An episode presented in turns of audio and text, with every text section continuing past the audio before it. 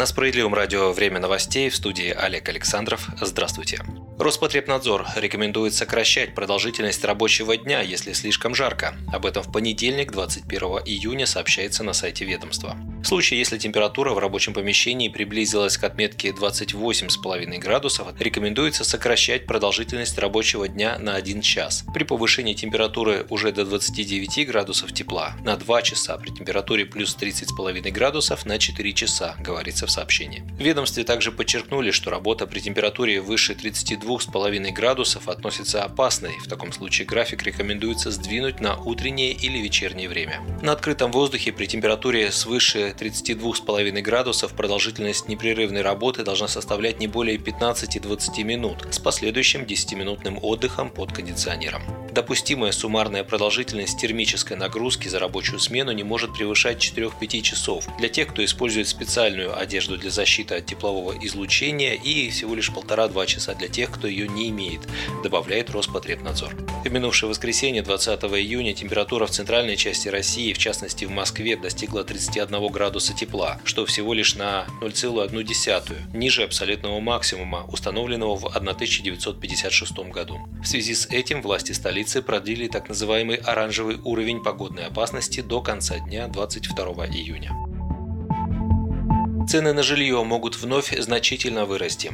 Число строительных компаний за последний год сократилось на 20%. Особенно остро тенденция проявляется в регионах, где нет городов-миллионников. Эксперты связывают это в первую очередь с переходом к проектному финансированию. По данным аналитиков, ситуация может привести к дефициту нового жилья и росту цен. О таком сценарии депутаты «Справедливой России» предупреждали еще до реформы в жилищном строительстве. В 2019 году они внесли в Госдуму поправки о поэтапном раскрытии эскроу счетов и ограничении ограничение ставок по кредитам. Инициативы позволяли выжить небольшим компаниям и не давали банкам накручивать кредитные ставки. Но эти поправки были отклонены. Зато правительство при поддержке партии большинства вводило поблажки для крупных застройщиков, а для всех остальных создавались риски банкротства. В итоге во многих регионах наблюдается монополизация рынка, которая ведет к росту цен.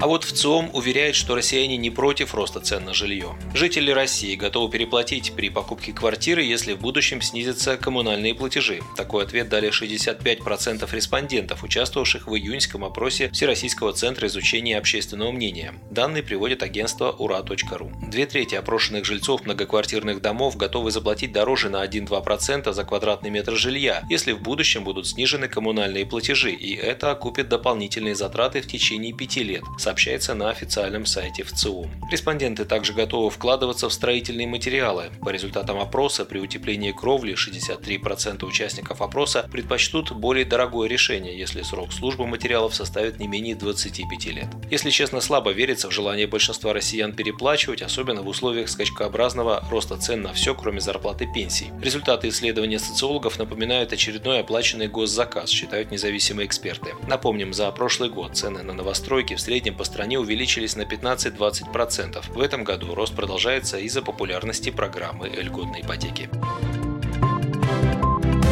Думская оппозиция продолжит бороться за справедливую оплату труда и повышение статуса медицинских работников, заявил глава партии «Справедливая Россия за правду», руководитель фракции СР в Госдуме Сергей Миронов, поздравляя медиков с профессиональным праздником. В этом году День медицинского работника отмечали 20 июня. Политик поблагодарил врачей и медперсонал за их тяжелый и ответственный труд, а также отметил, что депутаты-социалисты продолжат защищать интересы и социальные гарантии медицинских работников. Одной из первых инициатив в новом созыве Думы справедливоросы намерены отменить преступное решение о массовом переводе младшего медицинского персонала в уборщицы, из-за которого санитары и медсестры лишились всех положенных льгот и выплат, в том числе доплат за работу с коронавирусными больными. Мы также продолжим добиваться исполнения майских указов президента 2012 года, чтобы установить уровень зарплаты медиков не ниже средней по региону, а для медиков с высшим образованием не менее двух средних зарплат, заявил Сергей Миронов. Влияние вакцины от коронавируса проверят на подростках. В Москве в начале июля запустят клинические исследования вакцины «Спутник Ви» среди детей от 12 до 17 лет. Сейчас идет набор добровольцев, которые ранее не болели COVID-19, не имеют противопоказаний к препарату или других медицинских противопоказаний. Об этом сообщила в понедельник заместитель мэра столицы по вопросам социального развития Анастасия Ракова. Она добавила, что исследование будет проводиться в три фазы. Первая и вторая фазы пройдут на базе Московской детской больницы и детской детской больнице имени Башляевой в Москве. Третья фаза пройдет в столичных детских поликлиниках. Ракова отметила, что по результатам можно будет принять решение о включении подростков в программу вакцинации от коронавируса. Всего в исследовании примут участие 350 человек, 100 человек в рамках первой и второй фаз исследования и 250 человек в третьей фазе. Отмечается, что добровольцам предложат вакцинироваться препаратом, который уже используют для вакцинации взрослых, но в меньшей дозировке. Исследование продлится один год. Все это время дети будут находиться под постоянным наблюдением врачей. Вы слушали новости. Оставайтесь на Справедливом радио, будьте в курсе событий.